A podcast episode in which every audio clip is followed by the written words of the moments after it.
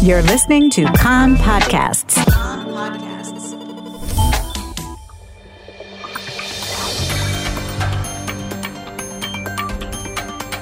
You are listening to the English language news of Kan, the Israeli Public Broadcasting Corporation.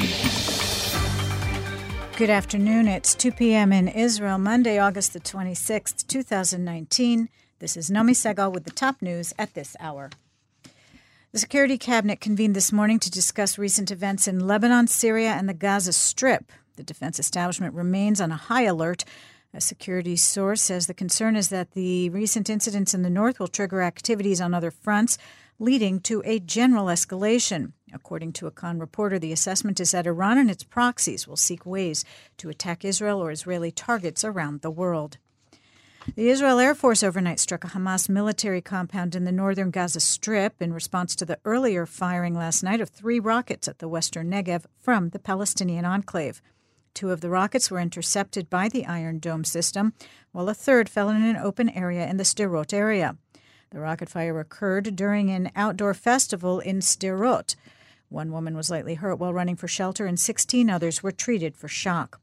Remnants from an interceptor missile fell on a building under construction in Sderot. No one was hurt.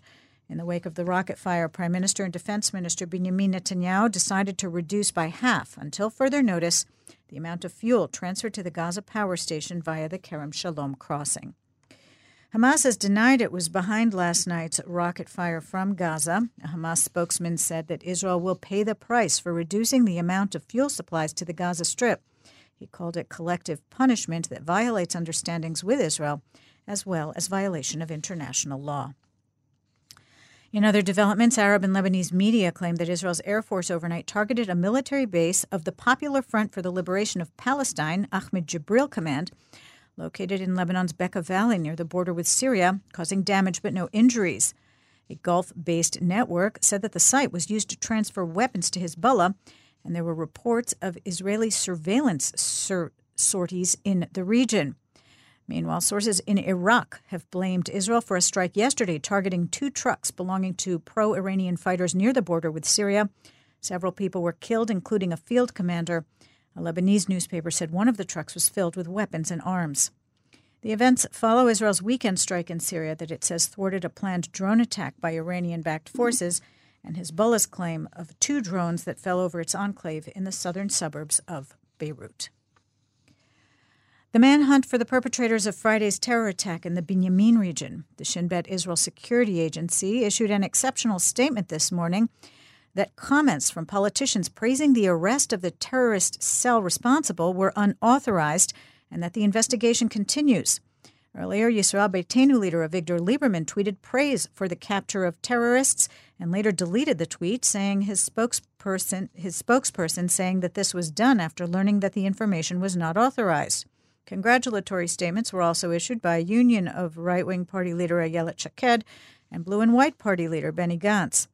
Meanwhile, Palestinian sources say that Israeli security forces carried out a number of arrests in Ramallah area villages overnight 17 year old Rina Schnerb was murdered and her father, Eitan, and brother Dvir wounded when an explosive device detonated on a trail leading to a spring near the settlement of Dolev.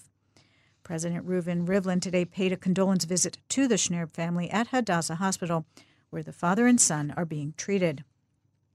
And in the wake of last week's attack, Prime Minister Benjamin Netanyahu instructed the Director General of the Prime Minister's office to submit for Planning Committee approval the establishment of a new neighborhood in the settlement of Dolev. Netanyahu wrote, We will deepen our roots and strike at our enemies. We will continue to strengthen and develop settlement. Diplomatic news U.S. President Donald Trump says that the so called Israeli Palestinian deal of the century may be revealed before the Israeli election on September 17th. In remarks while attending the G7 summit in France, Trump said that he believes both the Israelis and Palestinians are interested in making a peace deal and that the Palestinians would come to the table because they want American funding, which had been cut.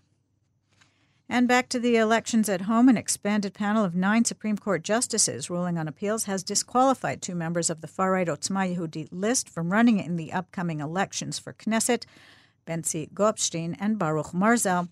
The court dismissed separate petitions calling for the banning of party chairman Itamar Ben Gvir as well as the entire Otzma Yehudit slate.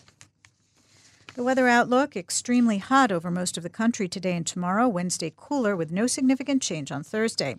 The maximum temperatures in the main centers Jerusalem 33, Tel Aviv 31, Haifa 30, Beersheba 36, and in Eilat going up to 42 degrees Celsius. That's the news from Kan, the Israeli Public Broadcasting Corporation. Join us at 8 p.m. Israel time for our one hour news program. You can tune in at 101.3 FM, Spotify, the Kan website, and the Kan English Facebook page.